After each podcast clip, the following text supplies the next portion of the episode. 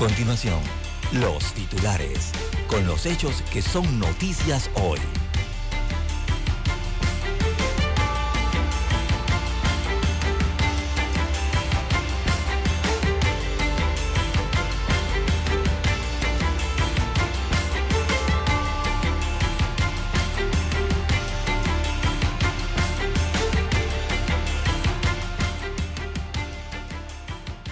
Nacional destruye 403 armas de fuego. Panamá presenta sus avances en la perspectiva de género y cambio climático.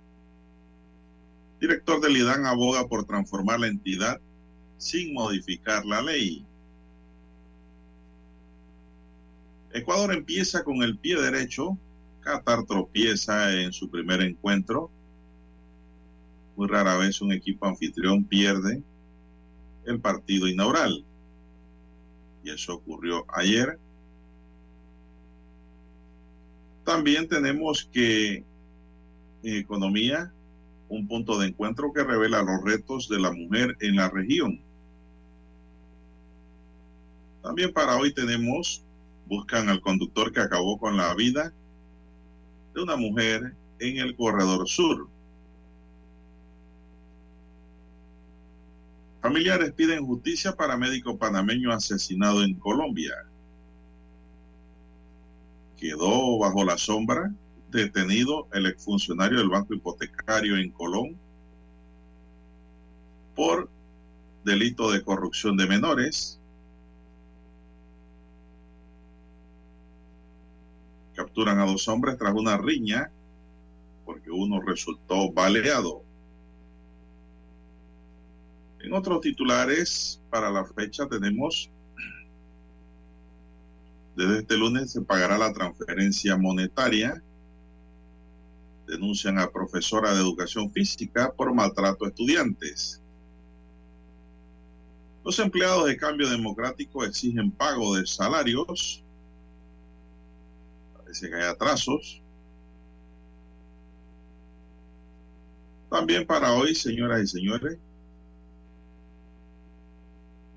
obligan a Chino a tragar cloro para robarle. Condenan a un ladrón por este acto. Y roban joyería, relojería de multiplaza plena luz del día. Amigos y amigas, estos son solamente titulares. En breve regresaremos con los detalles de estas y otras noticias. Estos fueron nuestros titulares de hoy. En breve regresamos.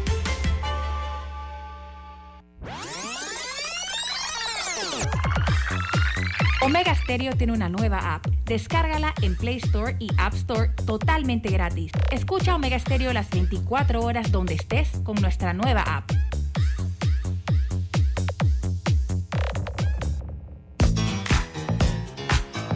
Desde el dominante Cerro Azul en los 107.3. 107.3. Continúa por el majestuoso Cerro Canajagua en los 107.5 para provincias centrales. Hasta el imponente Volcán Barú. Volcán Barú. En los 107.3. Transmite Omega Estéreo, cadena nacional simultánea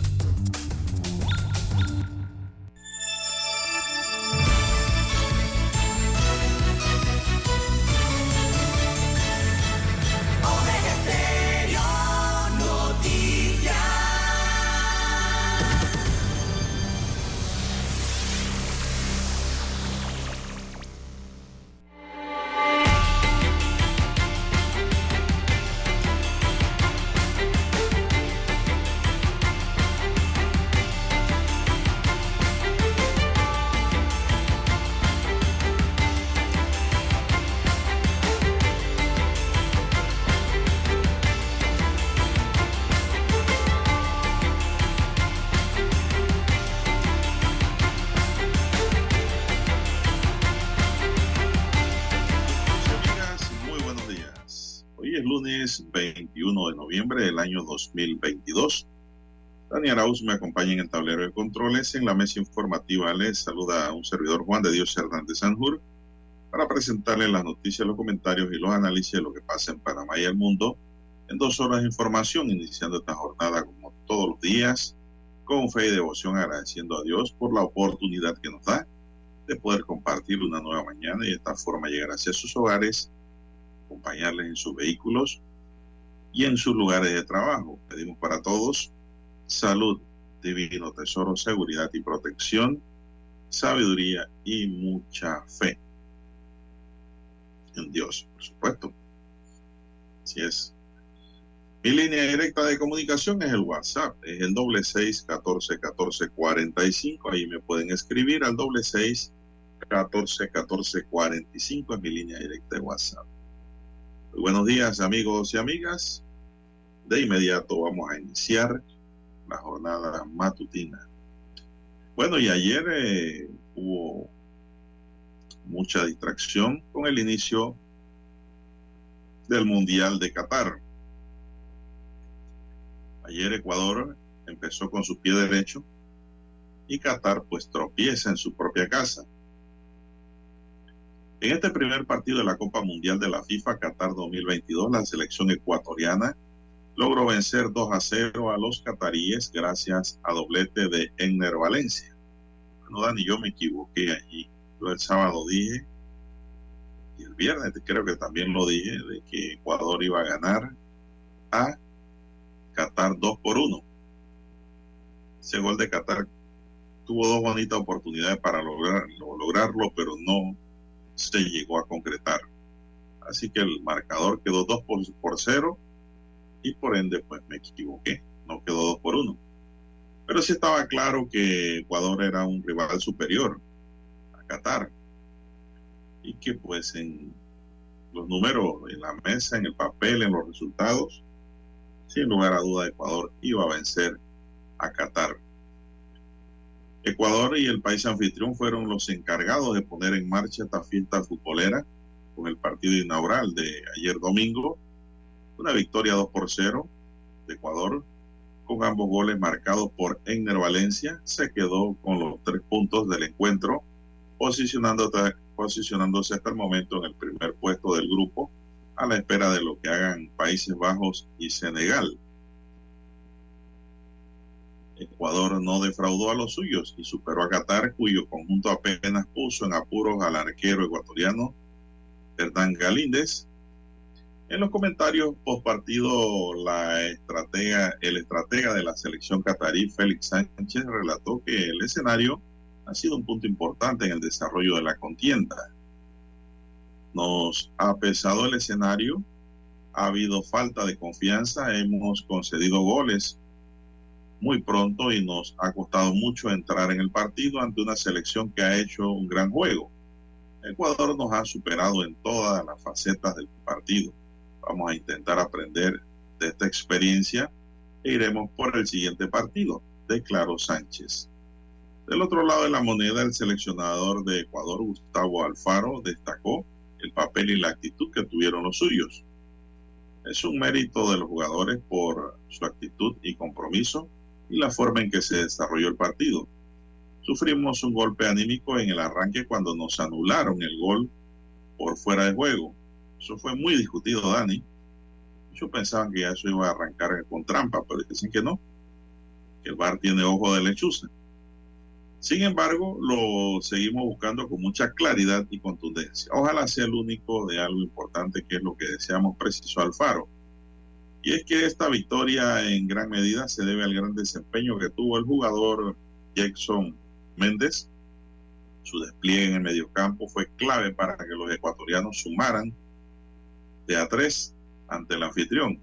Esto además de la contribución de los goles por parte de Valencia el veterano y capitán de 33 años demostró nuevamente el por qué continúa jugando en el viejo continente.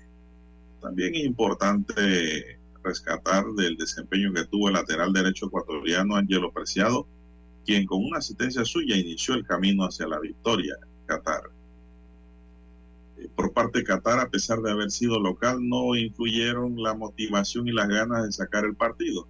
Los qataríes mostraron una presentación pobre en su estreno mundialista, en los 90 minutos no tuvieron ningún tiro al arco. cinco disparos afuera y apenas pusieron en apuro al arquero Galíndez. Hasta el momento Ecuador se mantiene en el liderato del grupo esperando las acciones de Países Bajos y Senegal mañana que jugarán a las 11 de la mañana. El estadio Al fue el escenario de esta gran fiesta. El artista surcoreano Chung Kook se robó los reflectores durante su presentación. Si este artista es muy famoso en Asia. Lo presentaron creo que una vez en Estados Unidos, una pelea de campeonato mundial y también llamó la atención eh, la calidad de artista, que es este Koch. El jugador francés Marcel de Aceali fue el encargado de presenciar y llevar el trofeo de la Copa del Mundo previo al juego de Qatar y Ecuador. Durante las presentaciones se escucharon las canciones de la Copa de la Vida de Francia 1998 y Waka Waka de Sudáfrica de 2010, así como también las diferentes mascotas de los anteriores mundiales.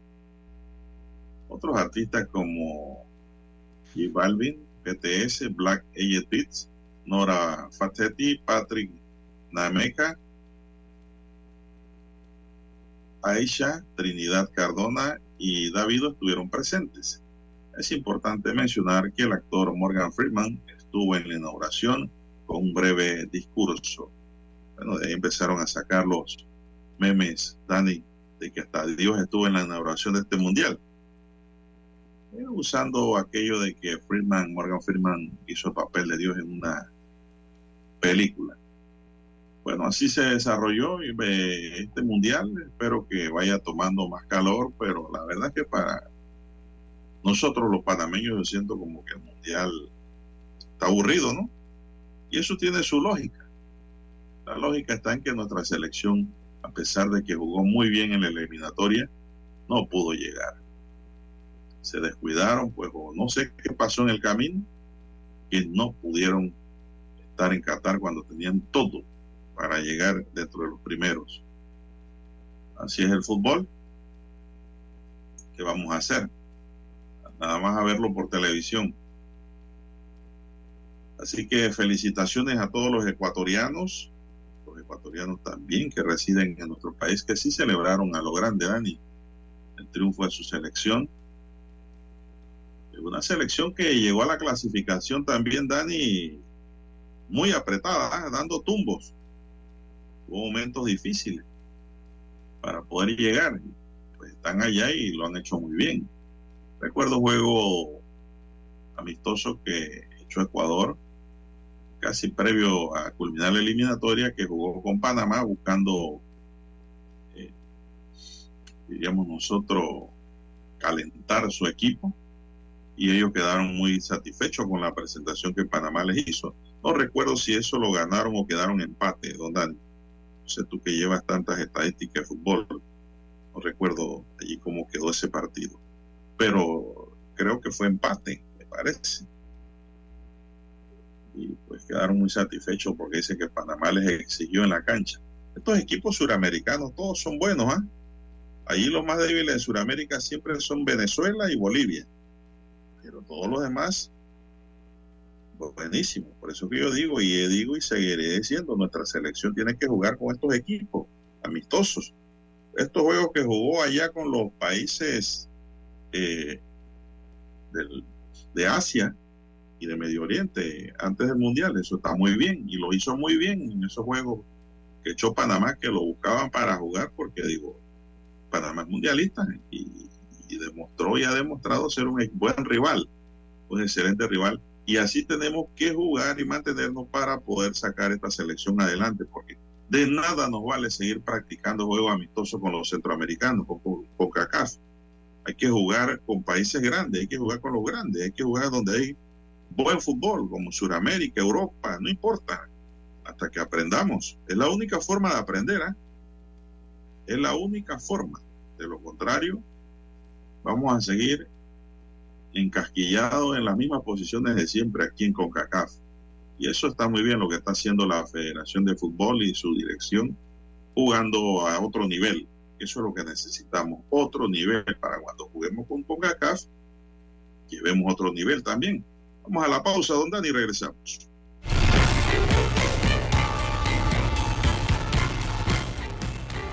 La mejor franja informativa matutina está en los 107.3 FM de Omega Estéreo, 530 AM. Noticiero Omega Estéreo presenta los hechos nacionales e internacionales más relevantes del día. 7:30 AM. Infoanálisis. Con entrevistas y análisis con los personajes que son noticia. De 8 y 30 a 9 y 30 de la mañana. Sin rodeos. Con Álvaro Alvarado. De lunes a viernes. Por Omega Estéreo. En centrales telefónicas, la casa del teléfono es tu mejor opción. Te asesoramos y ofrecemos buena atención. Con años de experiencia,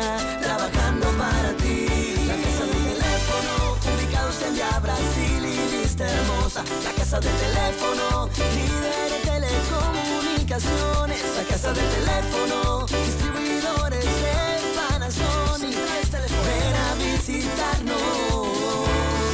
La casa del teléfono. 229-0465 lsdtcorp.com Distribuidor autorizado Panasonic. Omega Stereo tiene una nueva app. Descárgala en Play Store y App Store totalmente gratis. Escucha Omega Stereo las 24 horas donde estés con nuestra aplicación totalmente nueva. Para anunciarse en Omega Estéreo, marque el 269-2237. Con mucho gusto le brindaremos una atención profesional y personalizada. Su publicidad en Omega Estéreo. La escucharán de costa a costa y frontera a frontera. Contáctenos 269-2237. Gracias.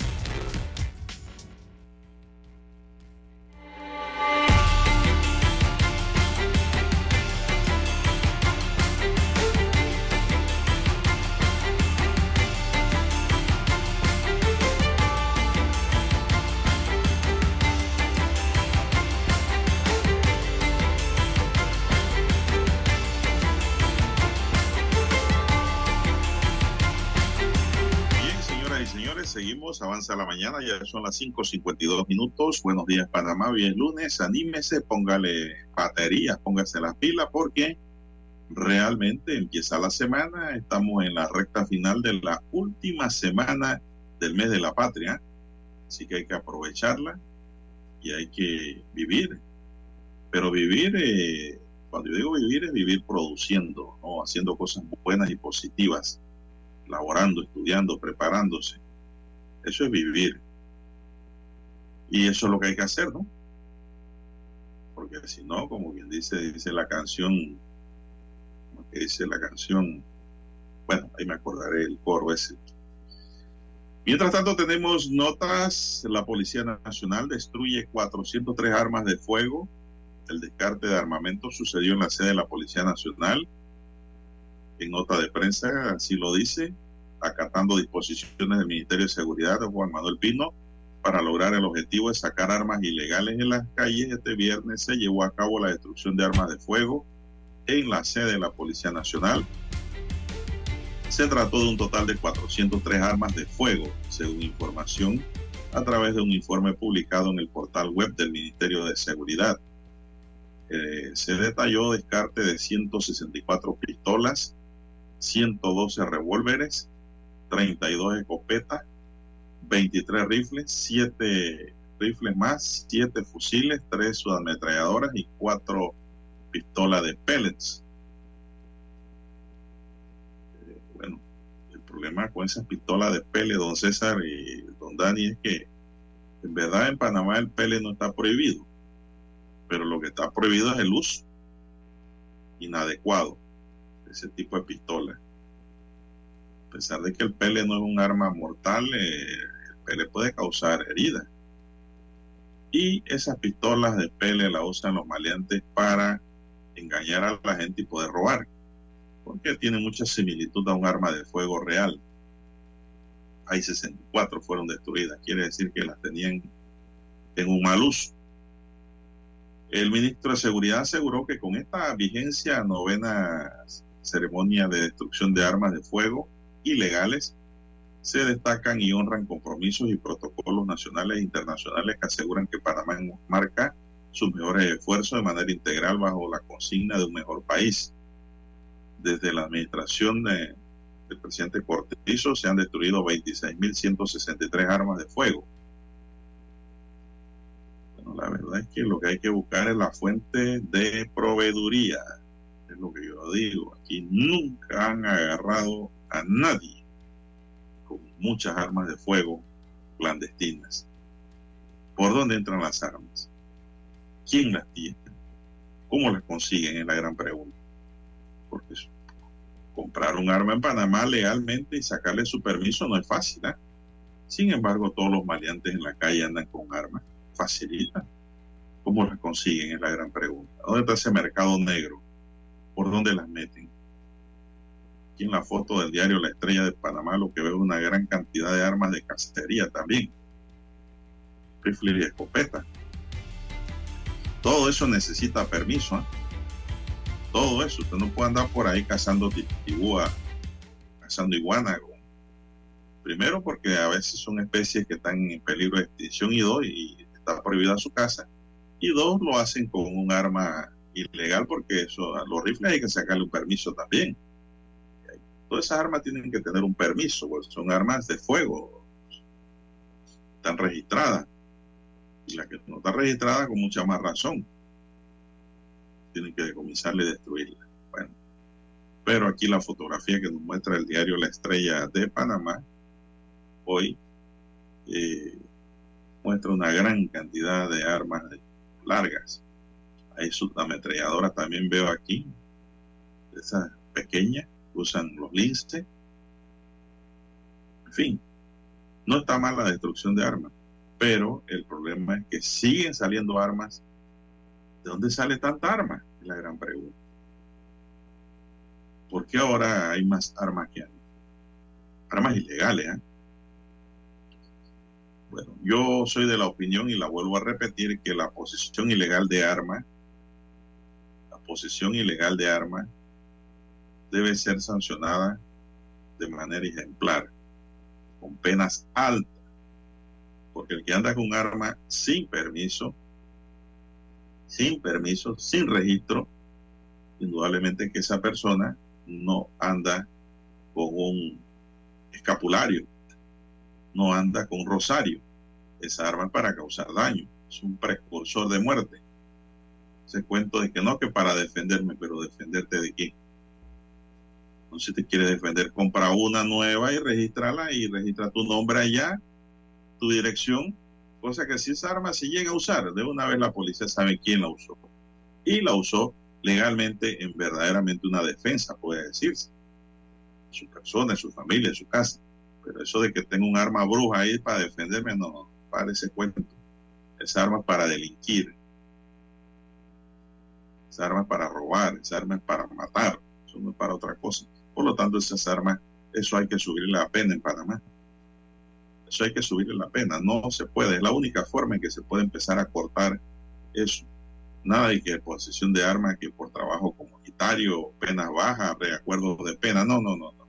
Usted tiene un arma de fuego ilegal, ni, empezando, así que como pasó con la, eh, la ley que modificaron para que no hubiese trabajo comunitario eh, para los que cometían delitos sexuales en contra de menores.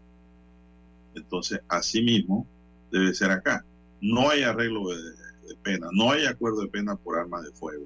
No hay, no hay penas bajas. Todo debe ser para arriba, porque si usted anda con esa arma, no es para nada bueno. Esto ojalá lo escuche algún diputado serio en la Asamblea, que hay poco, y lo lleve como un proyecto de ley de modificación o lo haga el propio Ministerio de Seguridad, porque el camino está allí. Ahí está el camino por donde hay que seguir para mejorar este país. Bien, amigos y amigas, comentado esto, son las seis en punto de la mañana. Don Dani, vamos a hacer una pequeña pausa y regresamos después de escuchar el himno nacional.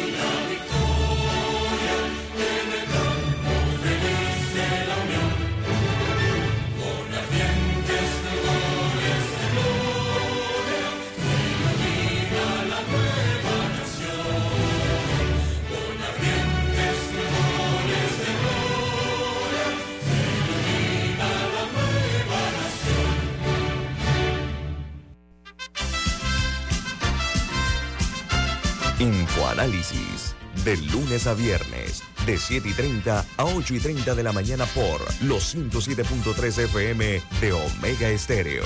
Con Guillermo Antonio Adames, Rubén Darío Murgas, Camila Adames Arias y Milton Enríquez. Infoanálisis, el programa para gente inteligente como usted.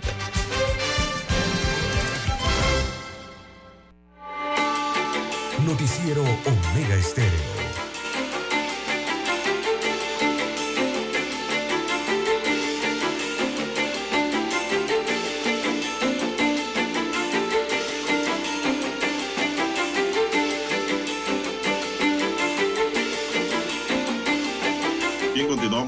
Amigos amigas. Más noticias en esta mañana de lunes, iniciando la semana. Eh, una víctima fallada muerta en cuneta de Corredor Sur, cerca del aeropuerto de Tocumen. Ella era oriunda de la provincia de Colón. La información que ha emanado y se ha ampliado, ya que esto salió en redes sociales, ¿no? Pero ustedes saben que en redes sociales salen estas informaciones cortas, en muchos detalles. Ella se llamaba Mirta María Espinosa Macay, de 28 años, y era oriunda de la comunidad de Nuevo México, de la provincia de Colón. La noche del sábado la hallaron muerta tirada desnuda en una cuneta en el corredor sur próximo al aeropuerto internacional de Tocumen. Una vez que se supo del hallazgo del cadáver, familiares llegaron al lugar y confirmaron que se trataba de Mirta. Entonces, por las redes sociales surgieron una serie de hipótesis, entre ellas que posiblemente había sido violada o asesinada, también la posibilidad de que había sido atropellada. La tarde del domingo, las autoridades competentes despejaron el velo de dudas y de misterio. Mirta, según los exámenes de medicatura forense, había sido atropellada en el corredor sur. El conductor del vehículo se dio a su, la fuga y ahora lo busca para que responda por la muerte de Mirta. Así que si usted ve un carro por ahí, dudo que ese carro esté por ahí chocado, golpeado, llame a la policía a ver que tenga un golpe reciente, ¿no? Al frente. Porque estos atropellos crean fuertes abolladuras en el carro, y rompen el parabrisas a veces. En fin, me parece que atropellar y dejar a la persona allí a la buena suerte. Yo creo que cuando estos homicidios culposos sean de esa manera, creo que eso habrá que crearle un agravante, ese tipo de, peor que, que, o más fuerte, diríamos nosotros, que el que está en el Código Penal, ¿no? Es abandonar a la víctima. Por el contrario, eh, eso es casi un hecho con dolo, porque si usted no lo quería hacer y abandona el cuerpo, usted está abandonando un deber. Ahí hay dolo por omisión. Así lo veo yo. Uno lee y relee y ve la doctrina penal, ve la jurisprudencia, ve la norma y uno dice, pero hay que aplicarle a esto un poco de más filosofía del derecho, hay que aplicarle más lógica, más sentido. Y si alguien atropella y sale en huida para darse a la fuga y desaparecer, lógicamente, entonces eso indica que está abandonando una obligación que es brindarle los primeros auxilios a la persona que es que, que esa misma persona conductora atropelló. Ahí debería haber un cambio en la conducta en cuanto al tratamiento de la conducta por parte de la norma, es mi manera de ver, amigos y amigas. Porque no hay otra forma. No veo otra forma allí en que esto pueda cambiar. Eh, hemos sabido de muchos casos de gente que atropella y se dan no a la fuga, se van a la estación de policía más cercana o a donde hay un policía para explicar por qué abandonó el lugar. Porque se han dado muchos casos, sobre todo en el interior, en donde han habido atropellos y la gente doliente, los familiares de la víctima quieren linchar al conductor. Entonces el conductor se va, no se queda allí resguardando su vida, va y se entrega al cuartel o la estación de policía más cercana y explica lo ocurrido, da parte a los medios y de eso a la policía y los medios cómo ocurrió el hecho para que actúen, ¿no? Conforme a derecho, pero si se da la fuga para esconderse, esos son otros 500 pesos y de eso es lo que yo estoy hablando de que debe tener un tratamiento más severo. ¿Quién era Mirta? Dice la nota. Los parientes aclararon a las autoridades judiciales que Mirta no era indigente. Es cierto que sufría algunos problemas mentales y de vez en cuando se iba de la casa. Ella vivía en la comunidad de Nuevo México, en la provincia de Colón, y se desconoce cómo llegó hasta la ciudad capital. La familia cree que estaba cerca del aeropuerto porque Mirta tiene un hijo que vive en Colombia con sus abuelos paternos desde hace más de un año. Y quizás en medio de su delirio soñaba con tomar un avión e ir a buscar al hijo que extrañaba. Bueno, mire, puede ser. También aseguraron que Mirta era una mujer normal, pero la última vez que viajó a Colombia para ver a su hijo regresó afectada psicológicamente y emocionalmente. Eh, su edad, 28 años, Mirta María Espinosa tenía al momento de fallecer tras ser atropellada. Aquí lo único que no me cuadra en este hecho es de que la encontraron desnuda, don Dani. Esa es la parte que no me, Digo, si usted lo atropellan puede tener rasgadura en la vestidura, qué sé yo, en la ropa, pero que le encuentren desnuda. Entonces, si iba así desnuda pensando que iba a poder ir para Colombia, indudablemente podía ser un delirio, ¿no? Bueno, lamentable esto por donde usted lo quiera tomar. Uno, por la muerte, dos, por ese atropello y tres, por la situación que vivía ella y su familia no crea que estas situaciones la familia la vive también, ¿eh? la familia que es humana. bueno, es un problema grave esto. Bien, señoras y señores, así ocurrió el hecho. Son las seis, nueve minutos, seis, nueve minutos en su noticiero Omega Estéreo, el primero con las últimas. Bueno, en otro tema, y veo, ¿sí? Otra nota que dice que cuatro cargos le imputaron a Cholo por sexo con futbolista menor de edad, cargo por corrupción de menores, promover video pornográfico, pornografía infantil, así como mantener relaciones sexuales consentidas con un menor de edad. Le formularon ayer al ex administrador del Banco Hipotecario Nacional, sucursal de Colón, y precandidato a representantes por el PRD, por Cristóbal, Osmiani Cholo Zurita, de 42 años.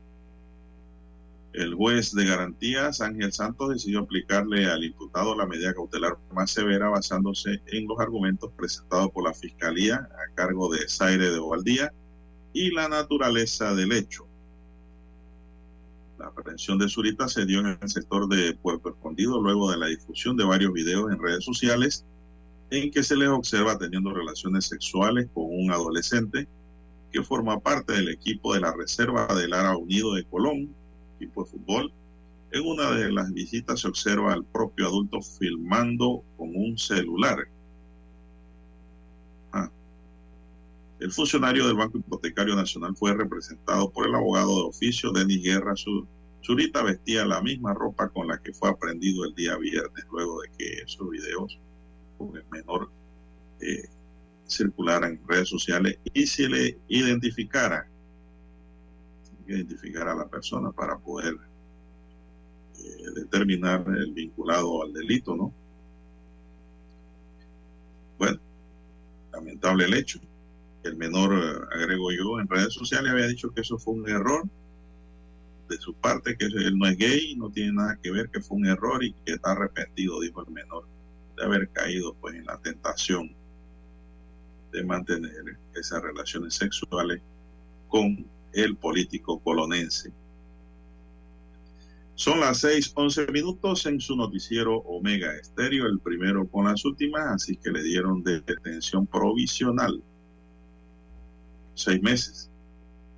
Mientras duran las investigaciones a Zurita en Colón.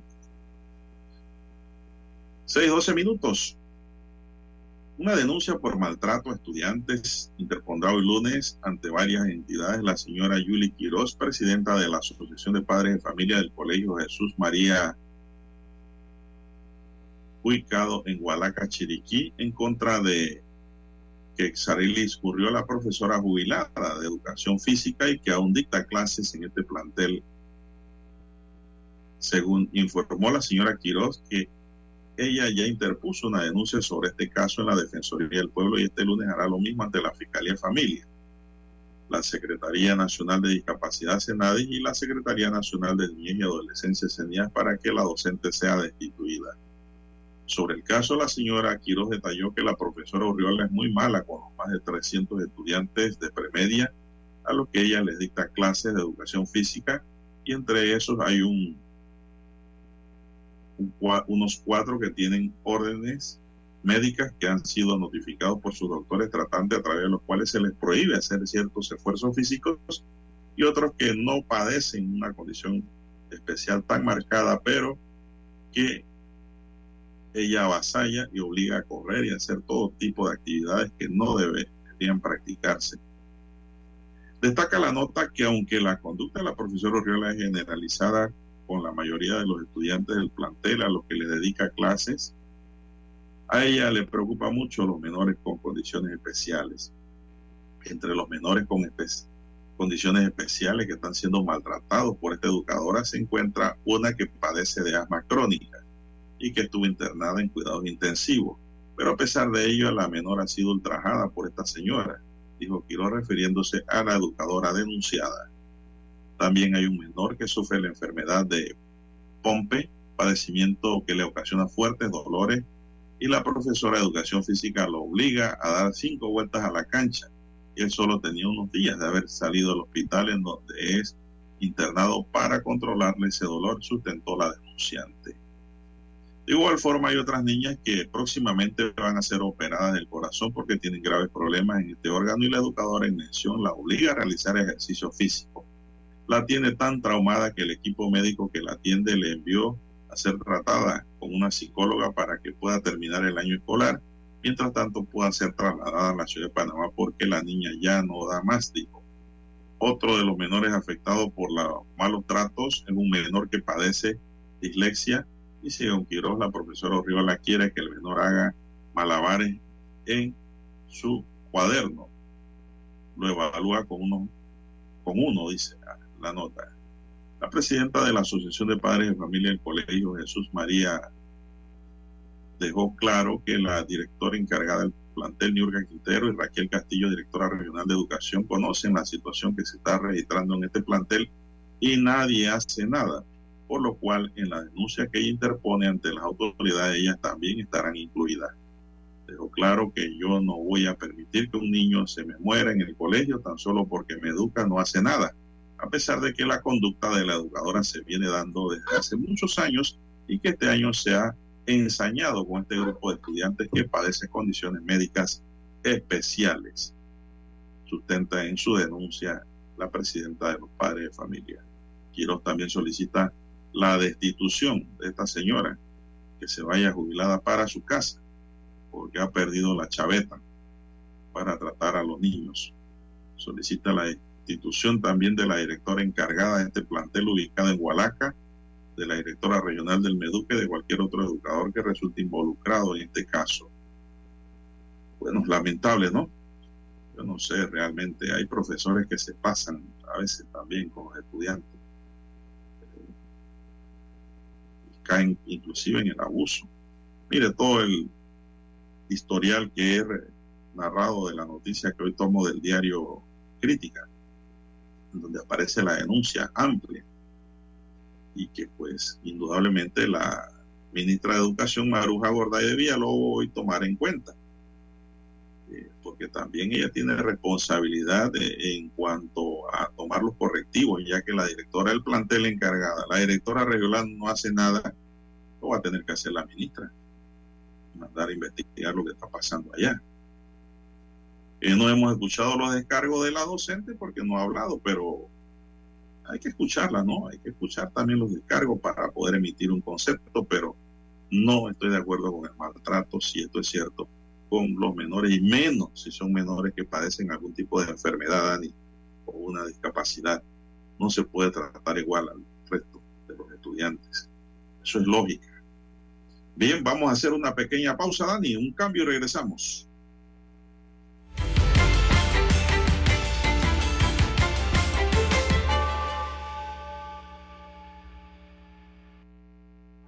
La mejor franja informativa matutina está en los 107.3 FM de Omega Estéreo. 530 AM. Noticiero Omega Estéreo. Presenta los hechos nacionales e internacionales más relevantes del día. 730 AM. Infoanálisis. Con entrevistas y análisis con los personajes que son noticia. De 8 y 30 a 9 y 30 de la mañana. Sin rodeos. Con Álvaro Alvarado. De lunes a viernes por Omega Estéreo.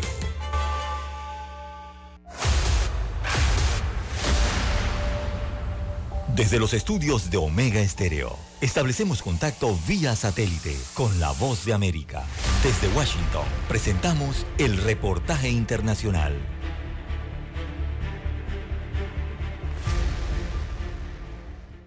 Mientras millones de familias en Estados Unidos se prepara para una de sus más importantes fiestas festivas, el Día de Acción de Gracias, uno de los productos más cotizados para esta temporada, los arándanos rojos, enfrenta grandes retos en su cultivo según expertos, debido al cambio climático. El clima durante el verano afectó mucho este pantano. El nuevo pantano a la derecha mató muchas enredaderas porque estaba muy seco y no me di cuenta lo suficientemente pronto y se quemaron y murieron. Agricultores estadounidenses que cultivan arándanos han tenido que adaptar sus métodos tradicionales para combatir los efectos del cambio climático. Creo que todos los productores están algo preocupados. Todos notamos un clima diferente y más desafiante para cultivar. Creo que tendremos que resolverlo a medida que avanzamos. Las bayas rojas ácidas hervidas con una gran dosis de azúcar para hacer la clásica salsa de arándanos prosperan solo en el entorno adecuado. Agrónomos han notado los cambios drásticos en el clima durante las épocas de cultivo. Creo que el péndulo está oscilando con el cambio climático y luego en el otoño llueve mucho. La naturaleza tiene una forma de compensarlo, pero la naturaleza eventualmente no lo compensará. La temporada de crecimiento de este año se inició con una sequía, exactamente lo contrario al año pasado, pero los agricultores pudieron usar bombas y agua para mantener vivos sus cultivos. Es simplemente increíble el clima que hace, pero tenemos que hacerlo, tenemos que sobrevivir, tenemos que encontrar una manera de hacer que suceda. Los arándanos requieren un cierto porcentaje de frío cada año antes de que los brotes florezcan y salgan los frutos. Por lo tanto, los arándanos no crecen más al sur de Nueva Jersey porque más al sur es demasiado cálido. No tienen los requisitos de enfriamiento requeridos. Keith Mann propietario de Man Farms, asegura que si el clima cálido continúa en épocas de crecimiento del arándano, la producción del producto deberá ser trasladada hacia el norte, algo que preocupa a agricultores. Uh, si subimos dos o tres grados, podría convertirse en un problema. A pesar de los retos, la Asociación de Productores de Arándanos de Cape Cod asegura que este año será una de las cosechas más grandes de la historia, con una predicción de 1,9 millones de barriles producidos en Massachusetts. Cristina Caicedo Smith, Voz de América, Washington. Escucharon vía satélite desde Washington el reportaje internacional. Omega Estéreo, cadena nacional. Noticiero Omega Estéreo.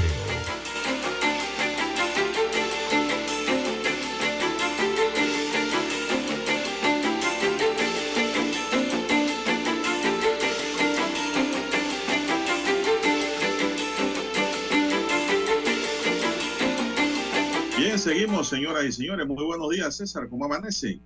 Buen día, don Juan de Dios. Bien, buenos días, amigos oyentes bueno, conectándome con un poco, unos problemitas técnicos, pero ya estamos en línea con la estación.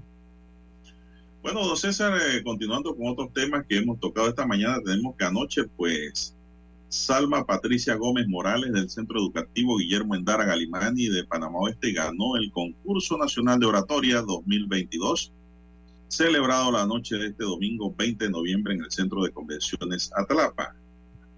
El primer lugar fue para Salma, del centro educativo ya mencionado. El segundo lugar lo obtuvo Abigail Betegón, del colegio bilingüe Ebenezer. El tercer lugar, Alexis Suira, del colegio Pablo Emilio Corsén. El cuarto lugar por Juan Quiseno, del Instituto Episcopal San Cristóbal. Quinto lugar lo obtuvo Alberto Lorenzo, del Instituto Profesional y Técnico de Bocas del Toro. El sexto lugar fue para Hilario Espina del Instituto Justo Arosemena. Así pues, se desarrolló este evento a lo largo de tres rondas. Los 15 mejores oradores de colegios de todo el país reflexionaron sobre el tema central, reimaginando la educación en Panamá, el aporte de los jóvenes en la transformación y el fortalecimiento del sistema educativo panameño post-COVID.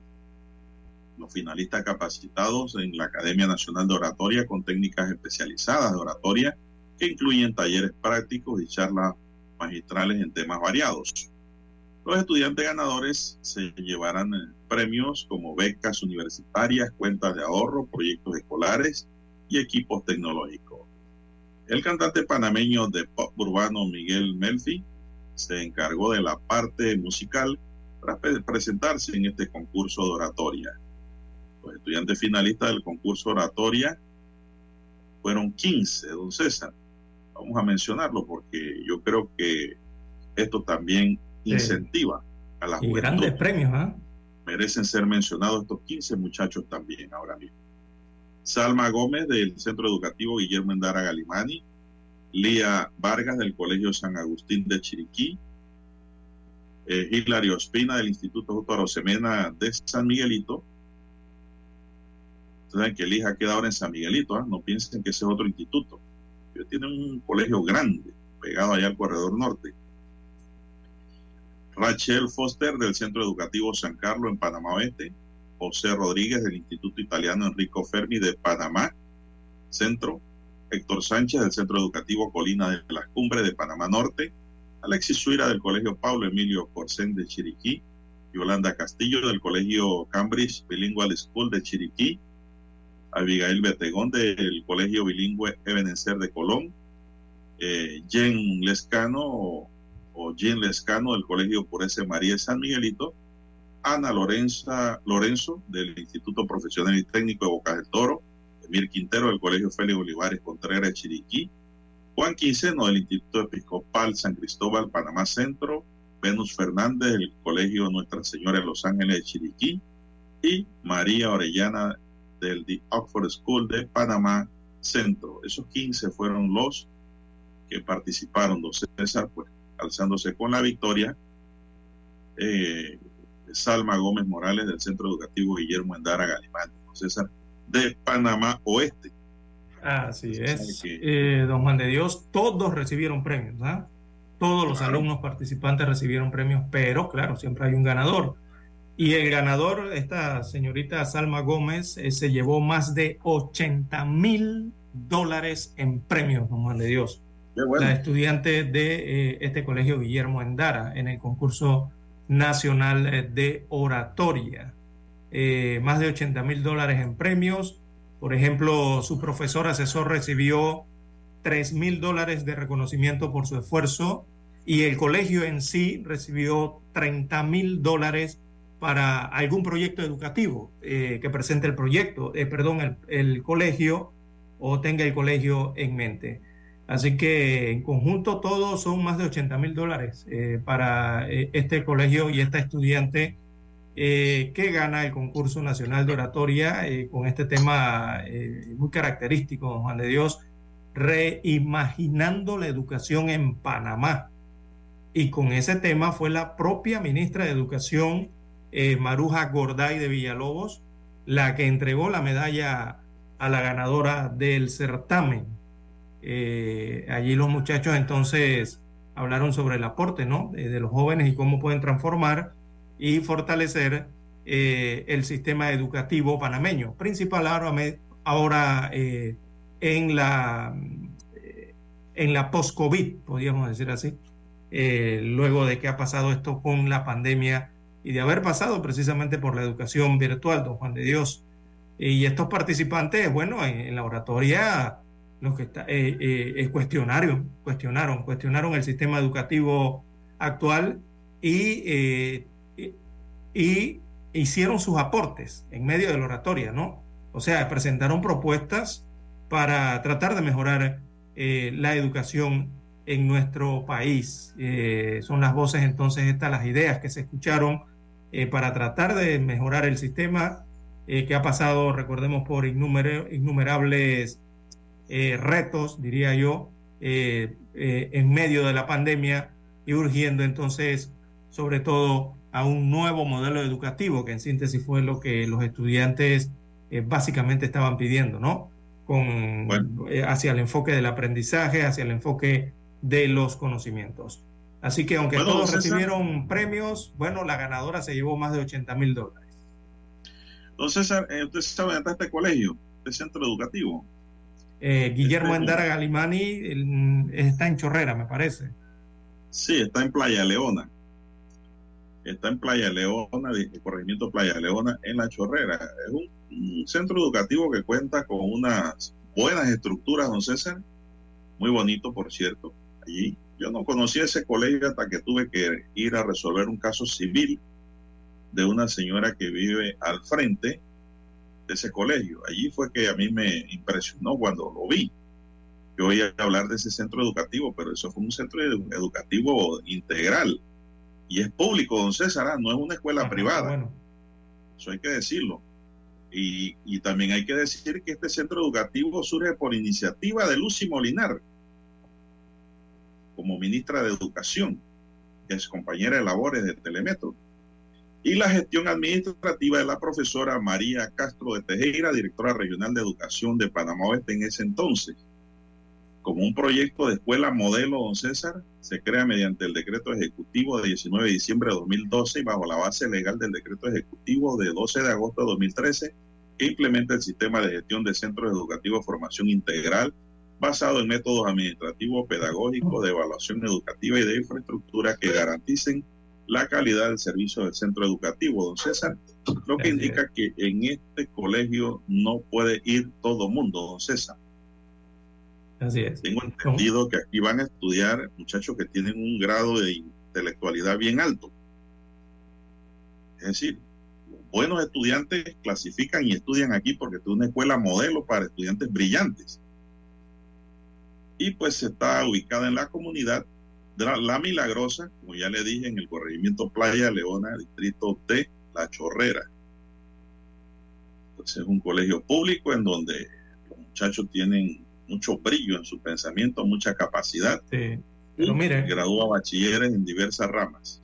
Mire, algo curioso, don Juan de Dios, entre los premios hay un premio que da el IFARU. ¿Quiere que le diga cuánto le da el IFARU? Dígame. La ganadora le está dando una beca por 25 mil dólares para una licenciatura. Eh, una beca por 25 mil dólares. Eh, también la Universidad Latina está otorgando, otorgando una beca por 25 mil dólares también, la misma cantidad que está dando el IFARO. En la embajada, el gobierno de El Salvador, a través de su embajada, eh, ha otorgado una visita cultural a El Salvador por una semana con un acompañante al ganador y la Embajada de Israel en Panamá otorgó 10 mil dólares. Esto entre algunos de los premios eh, que se llevan estos estudiantes. La caja de ahorro da 10 mil dólares también en una cuenta de ahorro para el ganador. Así que bueno, parte de los premios recibidos por los ganadores. Oye, Alifaru, yo creo que pudo haber dado más, ¿ah? Sí, porque ha estado regalando dinero en otras cosas que no son de estudios. Sí, sí, da hasta 189 mil dólares eh, para auxilios económicos, don Juan de Dios, a estudiantes con eh, grupo familiar o cuadro familiar pudiente. No entiendo por qué aquí a una escuela pública le da 25 mil dólares nada más. Debió ser mayor el premio. Bueno, vamos a hacer una pausa porque hay que escuchar el periódico, don Dani. Vamos a escuchar el periódico de inmediato.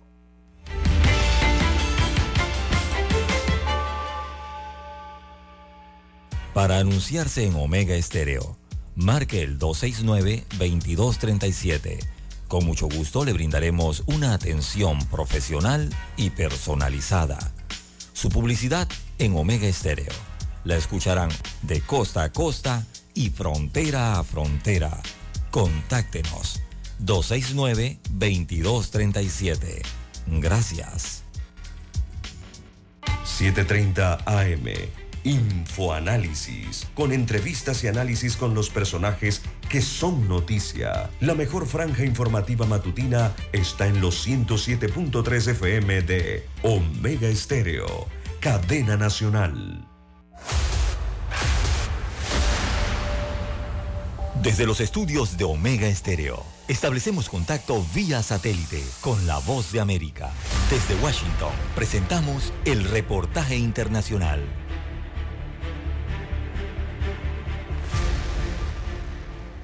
Sus políticas de fronteras abiertas que han catalizado una crisis sin precedentes de inmigración ilegal son la única causa de que Texas tenga que invocar nuestra autoridad constitucional para defendernos. Así recita la carta enviada por el gobernador de Texas, Greg Abbott, al presidente Joe Biden, invocando la sección 4 de la Constitución estadounidense que llama al gobierno federal a proteger a los estados contra la invasión. Término que en dicho texto hacía referencia a invasión extranjera, explica el historiador Scott Wack. De hecho, hay un historial de gobernadores que apuntan a esa cláusula en la Constitución para hacer una solicitud al gobierno a fin de que determine un mayor despliegue de fuerza. Pero el experto destaca que el criterio para establecer si se trata de una invasión se debe clarificar previamente cuáles son las intenciones al referirse al supuesto invasor. Depende de cómo se definan estas poblaciones de migrantes y si se definen como una amenaza, una amenaza para el estado de Texas, una amenaza para la seguridad nacional, entonces sí, en realidad cumplirían con ese criterio. El historiador agrega que gran cantidad de migrantes buscan protección a partir del asilo y refugio y no provocar una revolución aproximación que coincide con la postura del Instituto de Política Migratoria. Con el tiempo, los inmigrantes contribuyen poderosamente a nuestra economía. Ciertamente contribuyen poderosamente a nuestras ofertas laborales, tanto a nivel federal como estatal. Frente a la insistencia de Texas de regular la zona, el gobierno mexicano desde la Secretaría de Relaciones Exteriores dejó en claro que los diálogos para este fin solo se sostienen a nivel federal y no estatal.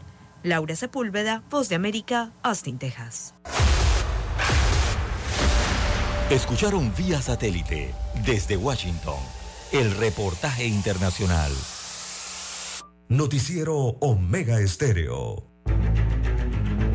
Las noticias impresas en tinta sobre papel. Con ustedes. Escuchando el periódico. Los titulares de las primeras planas de los diarios estándares de circulación en Panamá.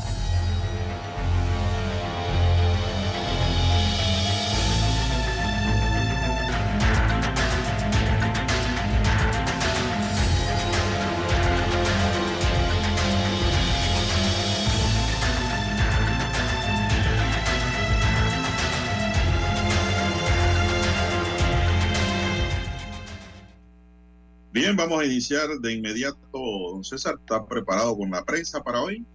Sí, claro, adelante, venga. Vaya con la prensa, pues, o yo después, con estrella.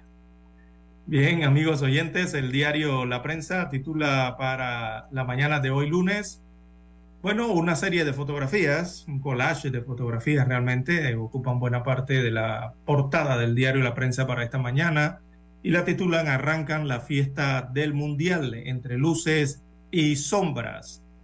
Así que destaca el rotativo, bueno, eh, en medio de un crudo debate por la situación de los derechos humanos de las minorías, Qatar inauguró ayer domingo el Mundial de Fútbol. Ecuador venció 0-2 a los, a los anfitriones, a los cataríes. También fue una ceremonia de media hora que mezcló el vínculo del país con el desierto y una puesta en escena que intentó enviar un mensaje de unidad y fraternidad. El actor Morgan Freeman tuvo un papel importante en la ceremonia. El fútbol da la vuelta al mundo y une a naciones, dijo. En la ceremonia hubo pequeños homenajes a las 32 elecciones. También hay una fotografía que destaca a Jungkook, eh, este es un eh, cantante del grupo K-pop de los BTS. Así que él interpretó, interpretó, interpretó, perdón, Dreamers, esa es la canción que está incluida en la banda sonora oficial eh, del Mundial y la interpretó junto al catarí Fa al-Kubaisi. Fa al-Kubaisi es un cantante de música en Qatar, también es un productor musical y eh, un activista de los derechos humanos en su país. Así que ellos dos, tanto un coreano como un catarí, hicieron el dúo para interpretar esta canción con la que arrancó el Mundial. También en otros títulos eh, para la mañana de hoy del diario La Prensa, ingresos adicionales no son suficientes para cubrir el gasto corriente, destaca el rotativo en la sección de finanzas y economía, que en este año 2022 el déficit del sector público no financiero se ha reducido en 499.5 millones de dólares o 12.4% en comparación con el mismo periodo del año anterior. Es decir, entre enero y septiembre, destaca el rotativo. Así que muestran el balance fiscal a septiembre de este sector público no financiero. Los ingresos totales fueron 8.206 millones, los gastos totales 11.733 millones de dólares. Claro, imagínense usted esa cifra, amigo oyente. Hay un desbalance total allí de menos 3.527 millones de dólares respecto a los ingresos que tiene el Estado eh, y lo que gasta. O sea, se gasta además 3.527 millones de dólares. Increíble, amigo oyente. Bien, en otros títulos del diario La Prensa para la mañana de hoy, eh, también tenemos los argumentos del Ministerio Público para apelar caso de Ricamar S.A. Hay un análisis hoy en el diario La Prensa que destaca que el Ministerio Público ha apelado la decisión del juzgado tercero liquidador de causas penales de no enjuiciar a importadora Ricamar SA, entre otras cosas, la fiscal Ruth Murcillo, o Morcillo, que es un apellido correcto, señala que existe un precedente que sugiere que si se puede juzgar a una persona jurídica, eh, Campos eh, DPC, condenada por un delito ambiental, bueno, se refieren a ese a ese precedente, ¿no? De que campo, de que sí se puede juzgar a una persona jurídica, eh, tomando como ejemplo el caso de Campos DPC. Eh, también para hoy, tentáculos del crimen alcanzan al sistema. Eh, destaca el tema de justicia a la prensa, que el crimen organizado extendió sus tentáculos a los organismos encargados de administrar justicia, así como a los entes encargados de la seguridad pública para garantizarse protección para seguir operando. Así que a la fecha hay varias investigaciones que vinculan a exfuncionarios judiciales con los ilícitos. También la prensa para hoy titula Vacuna bivalente contra la COVID-19, aún sin fecha para llegar a Panamá. Mm, bueno, entonces está en problema esta situación la llegada de la vacuna bivalente contra la enfermedad de la COVID-19 está todavía sin fecha de llegada al país. Así que el Ministerio de Salud informó que espera que en los próximos días el dúo Pfizer-BioNTech precise una fecha, pero todo depende de la disponibilidad que tengan de la misma, dijo el Ministerio de Salud. Bien, amigos oyentes, estos son los titulares que presenta en portada el diario La Prensa. Pasamos ahora a los que tienen primera plana la decana de la prensa nacional. Así es, amigos y amigas, vamos de inmediato a conocer los titulares de primera plana que nos tiene la decana de la prensa nacional, la estrella de Panamá. La tumba de los vivos el cruel estado de las cárceles en el país, con capacidad para 14.951 reclusos. El sistema penitenciario aglutina en la actualidad a 21.523 personas. Es decir, tiene más de 6.000 personas en hacinamiento, César.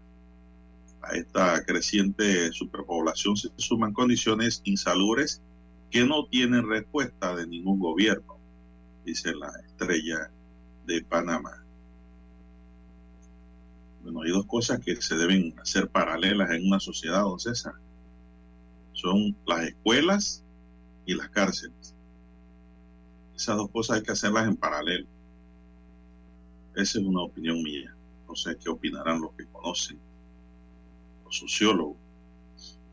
Más titulares. Ecuador pone a vibrar el primer mundial árabe. La selección sudamericana aguó la fiesta para la escuadra catarí durante el partido inaugural del Mundial de Qatar 2022, celebrado este domingo en el estadio Al Bayt El Khor. un abreboca de lo que será la gran fiesta del fútbol. La economía de las mujeres marcadas por el retroceso.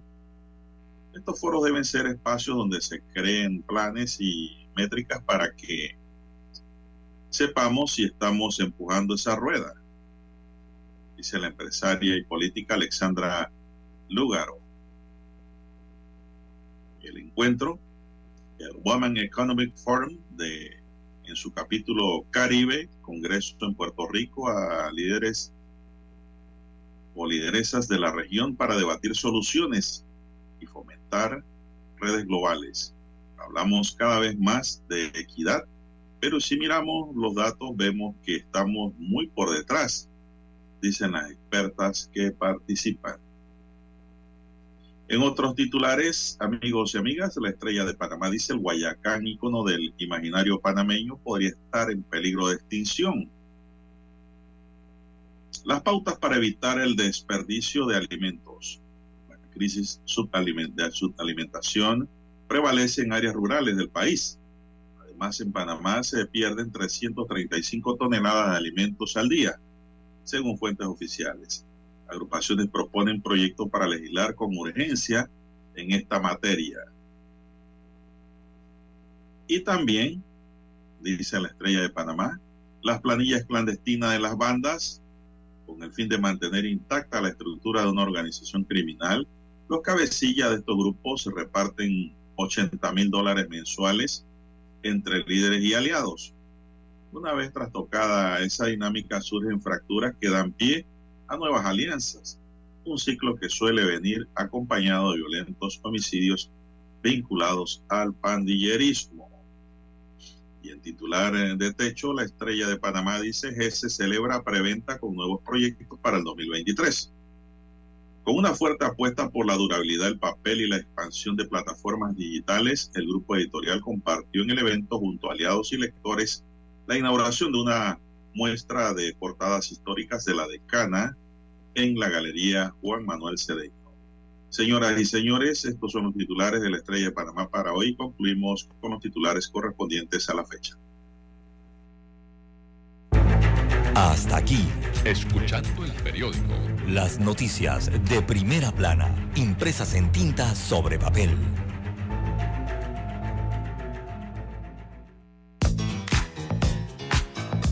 Desde el dominante Cerro Azul en los 107.3.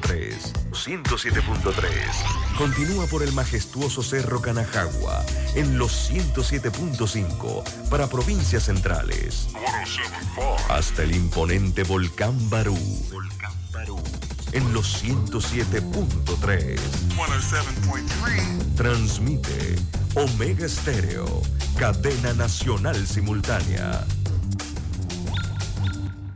Noticiero Omega Estéreo. Desde los estudios de Omega Estéreo, establecemos contacto vía satélite con la voz de América. Desde Washington, presentamos el reportaje internacional.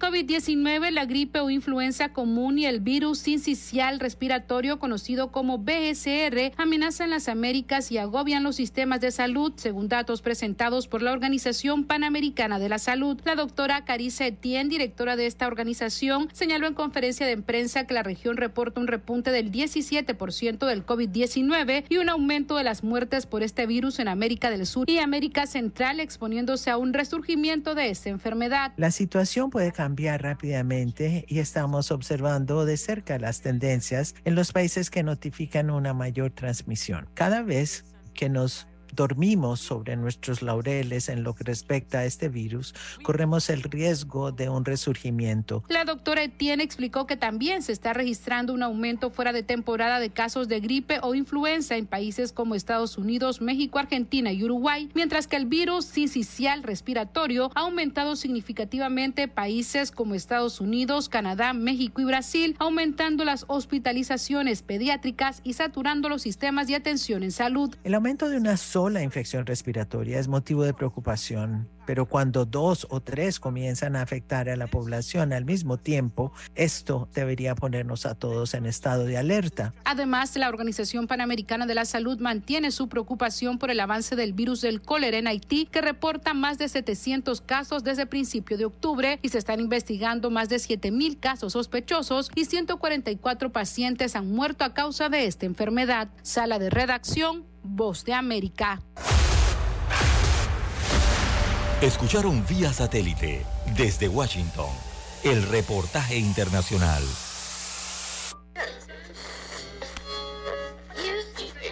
Cuando nadie creía en el FM estéreo. Esta es la nueva generación en radio. Esta es la generación Omega. Construimos el camino que seguirían las demás. Omega Estéreo. 41 años de profesionalismo, evolución e innovación. Hay algo que te hará sentir en paz, relajado, dormir tranquilo. Y es tan simple como mantenerte al día con tus pagos y recargas en línea de celular, metro, metrobús, Panamás, seguros, agua, luz, aseo, boletas, licencia Entra a www.telered.com.pa diagonal mis pagos hoy y entérate de todos los servicios que puedes pagar por banca en línea desde la comodidad de tu hogar. Ya no tienes por qué inhalar y exhalar en el tráfico. Mantente al día con tus pagos en línea y relájate. Es momento de adentrarnos al mar de la información este es el resultado de nuestra navegación por las noticias internacionales más importantes en este momento.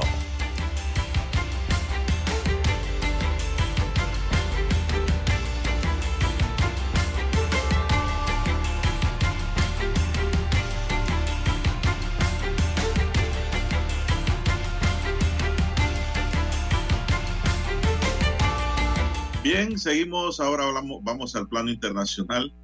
Un hombre armado de 22 años mató al menos cinco personas e hirió a otras 25 en un club nocturno LGBTQ en Colorado Springs. Poco antes de la medianoche del sábado, dijo la policía ayer. El sospechoso del tiroteo del Club Q fue identificado como Anderson Lee Adris, según el jefe de la policía de Colorado Springs, Adrián Vázquez. Al ingresar al club inmediatamente abrió fuego antes de que al menos dos personas dentro lo confrontaran y pelearan con él, evitando más víctimas, dijo Vázquez. Tenemos una gran deuda de agradecimiento con ellos por enfrentar a este señor. Aldris está siendo tratado en un hospital, le dijo la policía de Los Ángeles, no le dispararon, añadió, lo detuvieron Colorado ha sido testigo de algunos de los peores tiroteos masivos en la historia de Estados Unidos, incluida la masacre de 1999 en la Columbian High School. El año pasado en Colorado, un tiroteo masivo en una fiesta de cumpleaños dejó seis muertos y parece que aquí impera la ley del revólver. Las acciones violentas duraron unos minutos. La policía recibió muchas llamadas los agentes fueron enviados. Un agente llegó a medianoche y el sospechoso fue detenido de inmediato, dijo la policía. Un total de 39 patrulleros respondieron, rodearon el área, dijo la policía, y el capitán del departamento de bomberos, Mike Maldino, dijo que 11 ambulancias acudieron al lugar de ese tiroteo de la discoteca LGTBQ en Colorado, César. Sí, bueno, ¿cuáles fueron las causas masivos en los Estados Unidos? ¿no?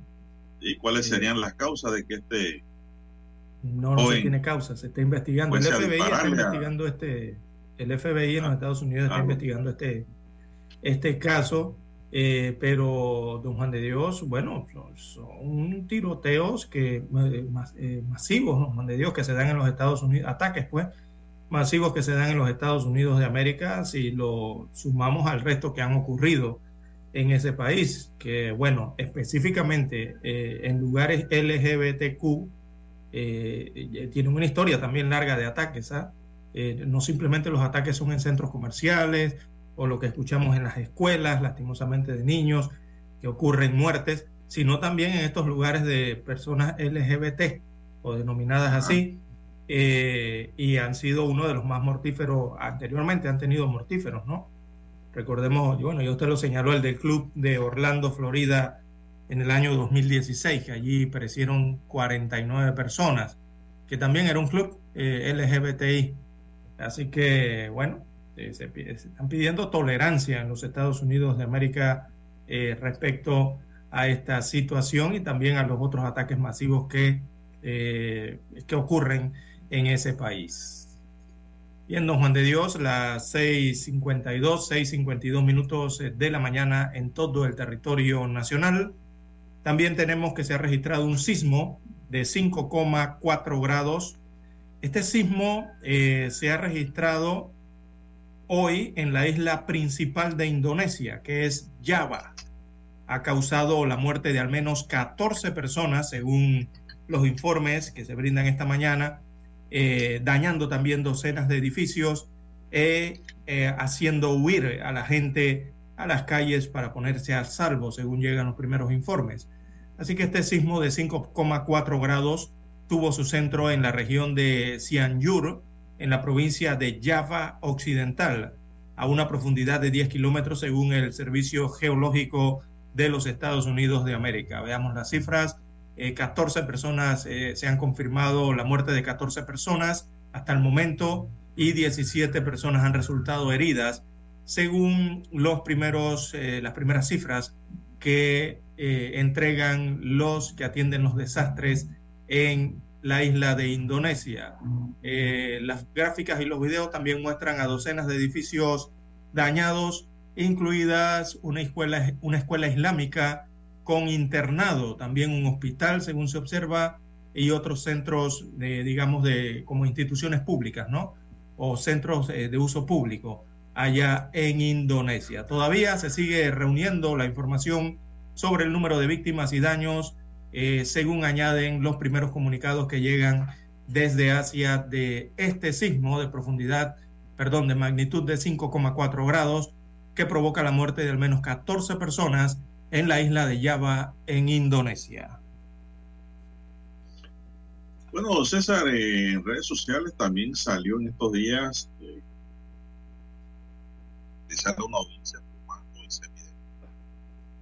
la jueza Vivian eh, Polania, en medio de una audiencia virtual en Cúcuta, Colombia, apareció acostada, fumando y sin pantalón.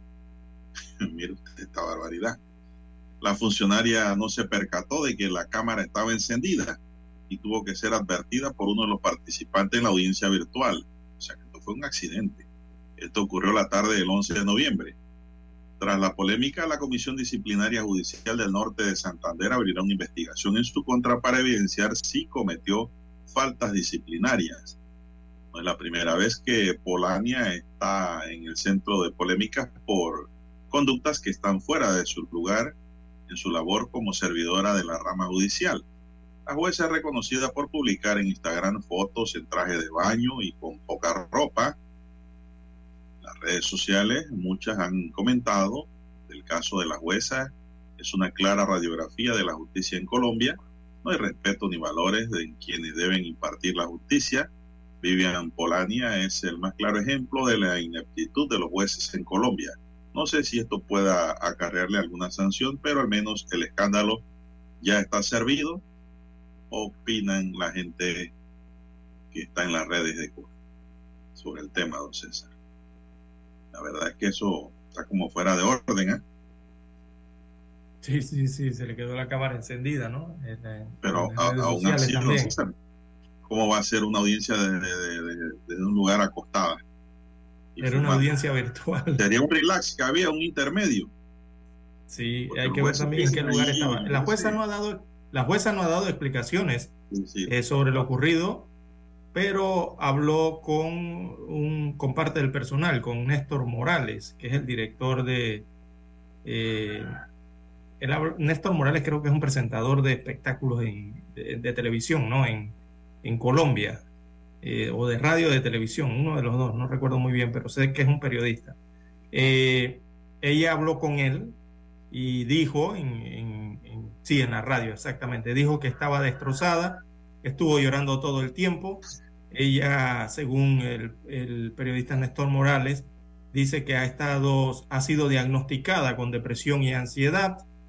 Eh, relata que lloraba y lloraba, asegura que lleva encerrada tres años en su casa porque ha sido víctima de amenazas de muerte. La jueza tiene escoltas, no sale de su domicilio y por eso estaba despachando en la audiencia desde su casa, según indicó el periodista colombiano.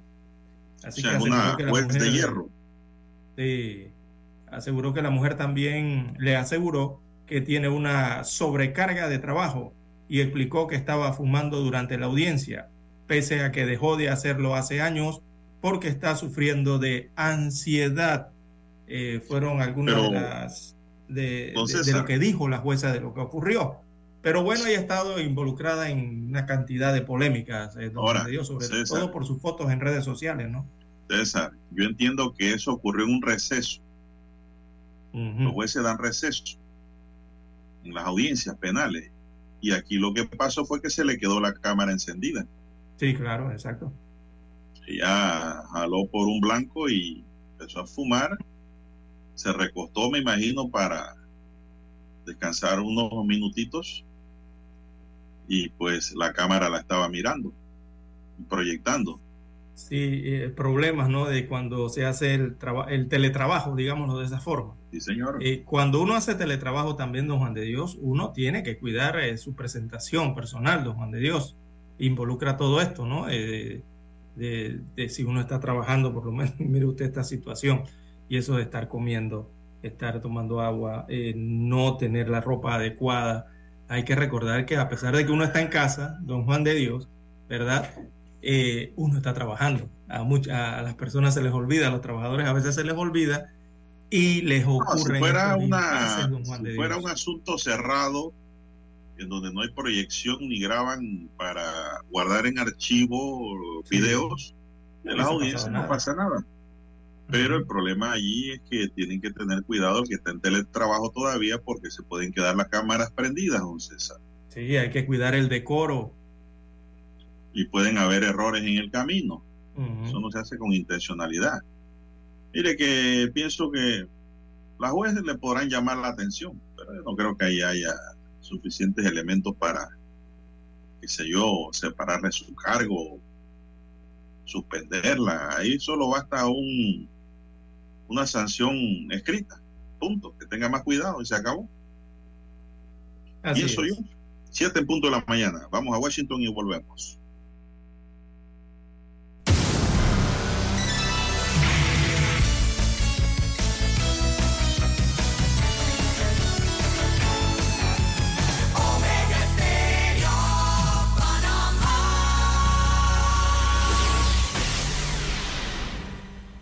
El satélite indica que es momento de nuestra conexión. Desde Washington, vía satélite. Y para Omega Estéreo de Panamá, buenos días, América. Buenos días, América. Vía satélite. Desde Washington.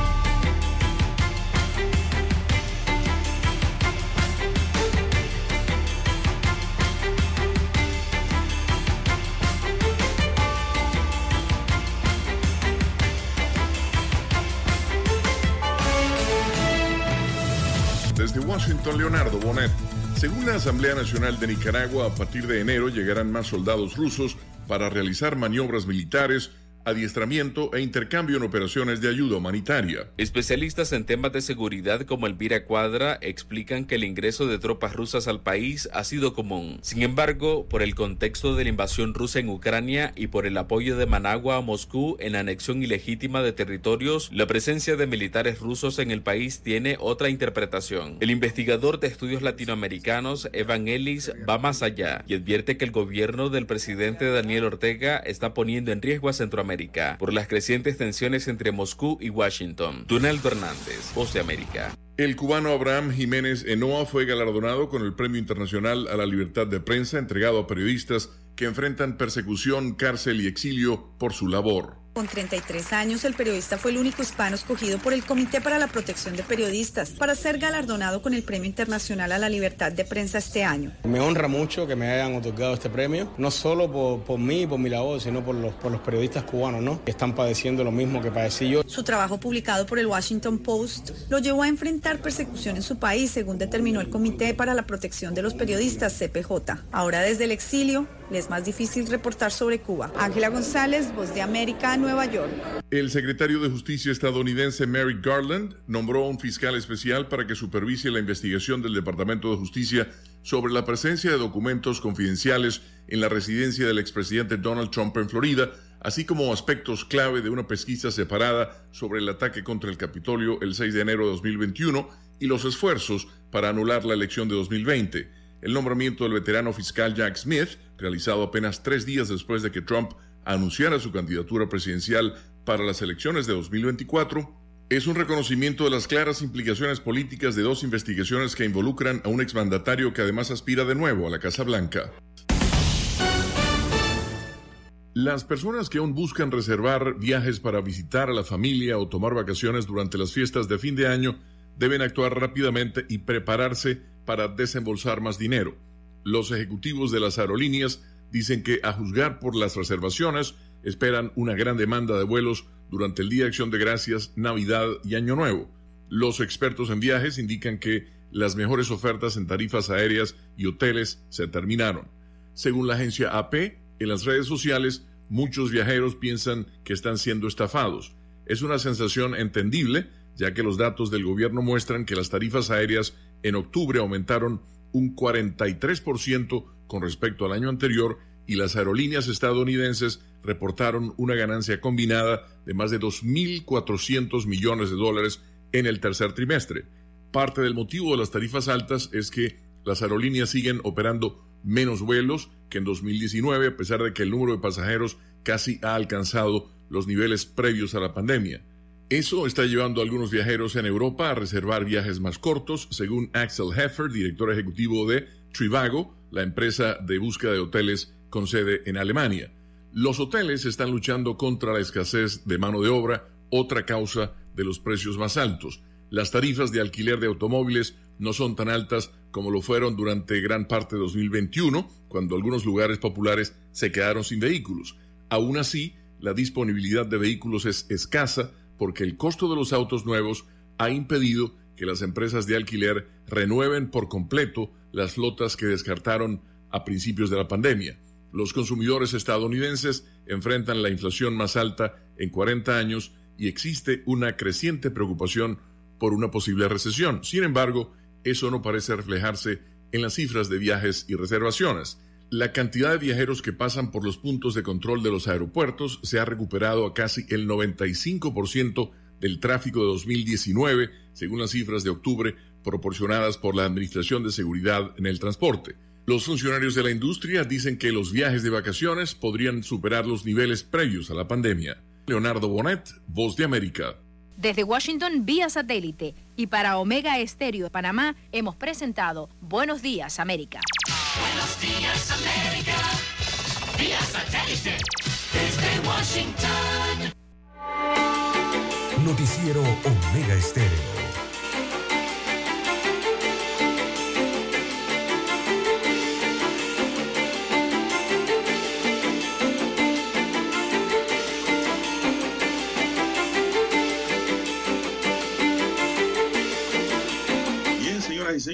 Sintonía de Omega Estéreo, cadena nacional y su noticiero, el primero con las últimas, un noticiero diferente para gente pensante.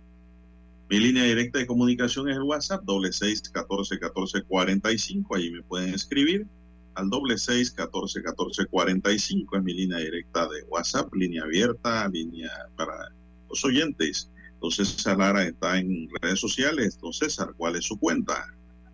Bien, estamos en las redes sociales, en arroba César Lara R, arroba César Lara R es mi cuenta en la red social Twitter. Allí puede enviar sus mensajes, sus comentarios, denuncias, fotodenuncias, el reporte del tráfico temprano por la mañana. Recuerde, arroba César Lara R en Twitter y también para Instagram, don Juan de Dios.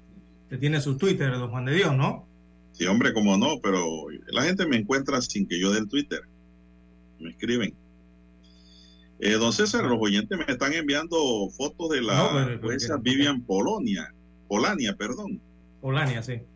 Sí, oiga, esa juez está muy simpática. ¿Ah? Se asustó con las fotografías de la no, juez. no, no, no, no, yo no, no. O yo se había sorprendió. visto- yo- es que yo nunca le había visto la espalda a una juez. Ah, exacto. Hasta ahora que me llega esta foto. Tiene un tremendo tatuaje Muchos tatuajes tiene. en la espalda. Sí, tiene muchos tatuajes porque eso se vuelve moda, ¿no? Y yo no sé, hasta vicio a veces. Que las- ya las mujeres no saben dónde ponerse tatuaje. Y aquí me envían las fotos de la juez. Una mujer muy guapa e inteligente, sí. por lo que Hermosa, he leído sí. y he escuchado. Y pues gracias a los amigos oyentes que ilustran la nota. Sí, bueno, mire, el problema de los tatuajes no simplemente es en la Policía Nacional ni en ciertas ni en ciertas profesiones. Pero parece que eso no, no está prohibido allá. Esta Esta es una, es abogada, eh, es una especialista en derecho, eh, en derecho constitucional, don Juan de Dios, es especialista Bueno. ella. Y también está haciendo un magíster de derecho con énfasis en derechos humanos. Así que es una mujer, don César. Esta la, la es- jueza allá en Colombia. Pero mujer- bueno, le, le critican mucho el tema del decoro, ¿no? Que, que debe eh, eh, que debe compaginar, digamos, algo así, con su presentación eh, personal cuando está ejerciendo el cargo, ¿no? No, yo diría su, su presentación personal versus el cargo que ejerce, ¿no? La investidura que tiene. Pero lo cierto es que hay que reconocer lo que se reconoce, don César. Es una mujer como de 35 años, mi cálculo. sí, es una joven, sí, muy De hermosa. 30 y- no creo que llegue a 40. Bueno, tú sabes que las mujeres se conservan, cuidado que tiene más, pero está bien conservada y bien cuidada. Y la verdad que las fotos llaman la atención. Sí, ella tiene varias fotografías en su, en su, cuarta, su cuenta oficial, ella no las ha quitado de allí. Eh, eso No. es su cuenta personal oficial. Pero digo, De- no son, no, no, no, de no las son redes. fotos, don César, no son fotos porno, aclaramos. No, no, no, son fotografías en las que muestra sus, eh, el arte de sus tatuajes. son digamos. fotos artísticas, así hay que llamarle a eso. Exactamente. Ella. No es que sean eh, de, de pornografía ni nada de esto, no, para nada. Ella simplemente está mostrando, digo, las personas regularmente se hacen tatuajes para mostrarlos, ¿no? Para eso se los Claro. hacen y pagan gran cantidad de dinero. Y sufren el dolor eh, cuando le- les hacen un tatuaje, ¿no? Claro. no es para esconderlo, diría yo. Pero bueno, eh, a veces les causa estos problemas, don Juan de Dios. Eh, hay que ver Bueno. allí, digo, ¿no? Hay ropa para cubrir el tatuaje. Si ella se viste ejecutivamente, ¿verdad? Para una audiencia, con un saco, ¿verdad? Esto de mujeres, ejecutivo, eh, no tiene ningún problema. Cualquiera la ve y dice, ve, mira, viene una juez allí, o viene una profesional de, no sé, lo que sea. Eh, pero el detalle está una vez se remanga o se quita Oiga, el saco, César, se, re- se yo me remanga pregunto- el saco, ya la cosa va cambiando, ¿no? Yo me pregunto, ¿en Panamá habrán juezas con tatuaje? Con tatuajes. Es una pregunta interesante. ¿eh? Sí. No, Sí. yo me imagino que sí. Bueno, con la nueva ola de profesionales del derecho que está subiendo, puede que sí, ¿no? Sí, la juventud. Es que eso es, hay una... mucha juventud. Exactamente. Es desde una No, el época. tatuaje, acá, el ¿no? tatuaje, don César, tiene que ponérselo los jóvenes. ¿ah? Eh, es que hay una generación, don Juan de Dios, realmente. Hay una generación que es la que viene con esta tendencia de los tatuajes. Y es una regeneración reciente, no es muy antigua. Eh, No, son los que ahora eh, se tatúan, ¿no? Y, y- y ahora tienen los problemas estos eh, con las regulaciones que hay para los trabajos en Panamá, don Juan de Dios, en, alguna, en algunos tipos de trabajo, ¿no? No todos. Eh, pero enfrentan esa situación, ¿no? Mire, por ejemplo, el de la Policía Nacional, que ya dijimos. Eh, ¿Qué problema ahora tienen eh, muchas damas, ya que hablamos de damas, qué problemas tienen los aspirantes que son damas, féminas, para la Policía Nacional? ¿Por qué? Porque los uniformes de las damas en la Policía Nacional incluyen faldas. Y si tienen tatuajes en las piernas, de la rodilla para abajo, don Juan de Dios, por ejemplo, eh, ya eso es difícil taparlo cuando tienes que utilizar un uniforme de gala en la Policía Nacional, o sea, el, el uniforme femenino de gala, ¿no? porque es falda obligatoriamente. Entonces ya ahí van comenzando los, las problemáticas, ¿no? Igual con lo que ocurre con los hombres, los tatuajes en el cuello, en las orejas, eh, tatuajes en las muñecas, en las manos, en, en, los dedos, son lugares que no los puedes tapar con los uniformes oficiales. Pero una pregunta, don César. allí surge la polémica en la policía también, ¿no? Eh, don César, ¿los tatuajes es para exhibirlo? Eh, no sé la decisión que tome quien se lo haga, si es para exhibirlo o, o, o, por qué realmente toma una decisión como esa. Digo, a mí nunca me ha pasado por la mente hacerme un tatuaje, don Juan de Dios. Yo creo a mí tampoco. Eh. Usted nunca ha visto un Ferrari con calcomanía. No, no, hombre, no, eso es dañarlo. No, no, no. Usted nunca no, ha visto un BMW, un Mercedes-Benz con calcomanía. Y, Ni siquiera y un Honda. flashando y esas cosas, y de colores y eso. No, no, no, no, no, no haga eso. eso Déjelo así original como está. Claro, claro. Hermoso, bien terminado. Ah, natural. Bueno, muy bueno su comentario, don César. Eh, bueno, y hablando de Colombia, ayer realizaron las honras fúnebres del doctor José en David y fue llevado al Campo Santo. Familiares, colegas y amigos del médico chiricano José Luis Santamaría pidieron a las autoridades colombianas capturar a los homicidas del médico y que se haga justicia. Eh, ayer se realizaron las honras fúnebres de, José en la iglesia catedral de David y posteriormente su féretro fue llevado en un cortejo fúnebre hasta el Camposanto Municipal de David en el barrio Bolívar. Amarili Jordán, vecina del difunto, dijo que la familia exige justicia, nadie nos va a devolver a nuestro niño, pero es necesario para la paz de la familia que se capture a los responsables de esta muerte la Policía Metropolitana de Bogotá recibió una alerta sobre, sobre un apartamento incendiado y al llegar los bomberos encontraron al panameño muerto en el baño. Entonces, parece ser como que lo mataron y trataron de quemar el apartamento para decir que murió quemado, ¿no? Uh -huh, Pero la, los bomberos llegaron y apagaron el fuego y lo que había era una persona muerta allí y era el médico panameño. Por ahora las autoridades no han revelado cuáles fueron las causas de muerte de José pero las primeras hipótesis revelan que el hombre ya estaba sin vida al momento en que se produjo el incendio. la hipótesis que le di tiene sentido. Bien, son las 7:14 minutos, don Dani. Vamos a hacer la última pausa para entrar ya en la recta final. Noticiero Omega Estéreo.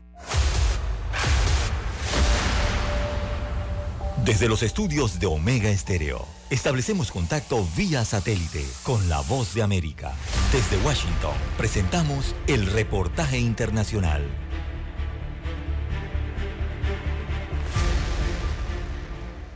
Venezuela sigue acusando los efectos de la reducción del cambio de tamaño demográfico que se registró a partir del 2015 debido al aumento de la mortalidad y el déficit de nacimiento, consecuencia de la migración de la población más joven, de acuerdo a la más reciente encuesta de condiciones de vida en COBI. Anitza Freites, coordinadora del proyecto en COBI, explica que difícilmente se logrará recuperar la población perdida y no ve probable que se produzcan flujos de retorno de una magnitud cercana al éxodo ocurrido debido a que los incentivos asociados a las señales de recuperación son insuficientes. En la medida en que el tiempo va avanzando, pues este, el tiempo transcurre a favor de procesos de integración en los países de destino, no obstante las rigideces de las políticas de regulación migratoria. Estaremos más bien viendo ciertos cambios en el patrón de los movimientos y vamos a estar presenciando este, más bien movimientos circulares, una suerte de retornos inestables.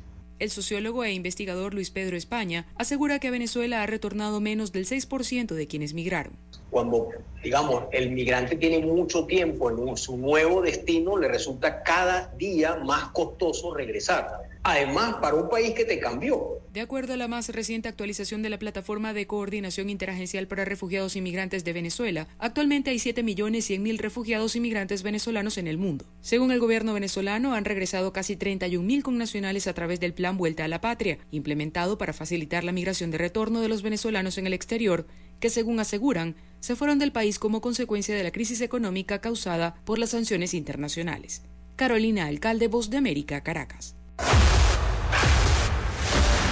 Escucharon vía satélite desde Washington el reportaje internacional. Noticiero Omega Estéreo. Omega Estéreo. Cadena Nacional.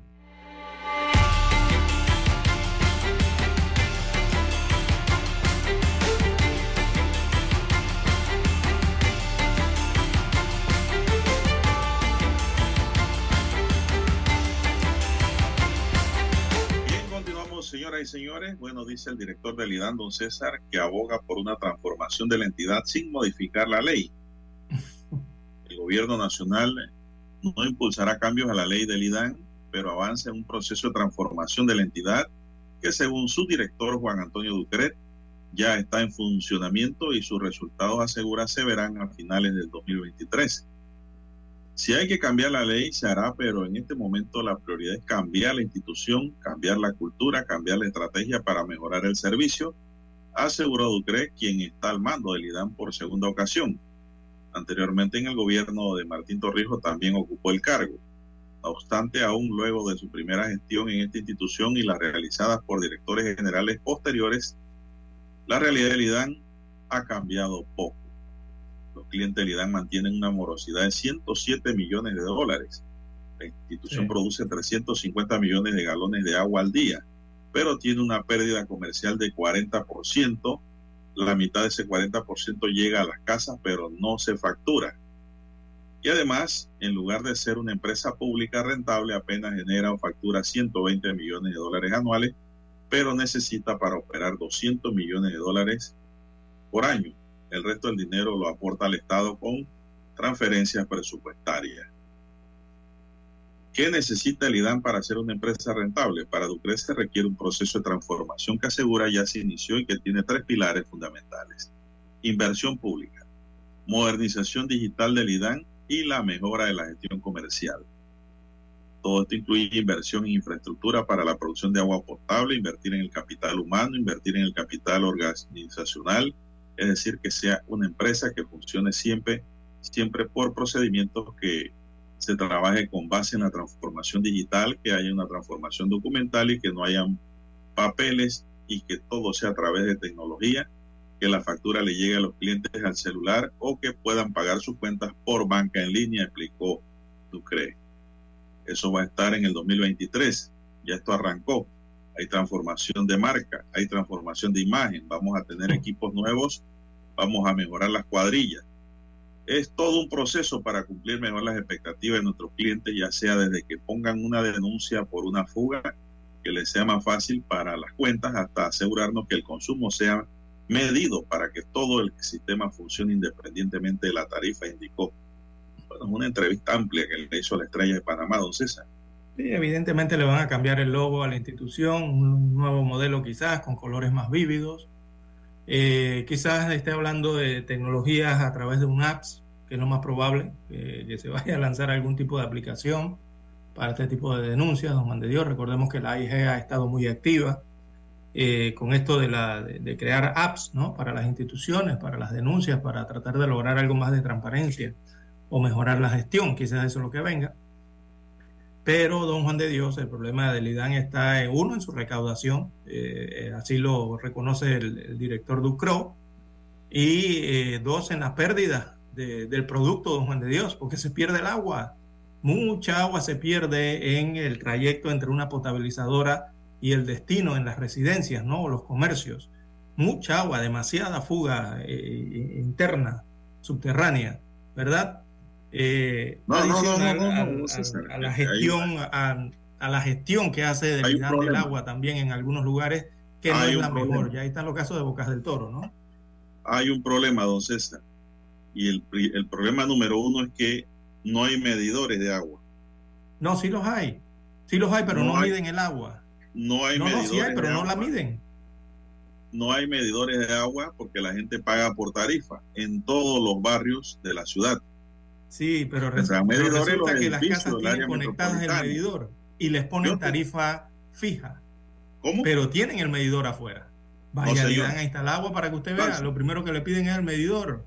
Lo instalan y después resulta cuando llega su recibo de, cuenta que viene con tarifa fija. Clara, yo, yo esto todos los días. Yo no le estoy echando cuenta.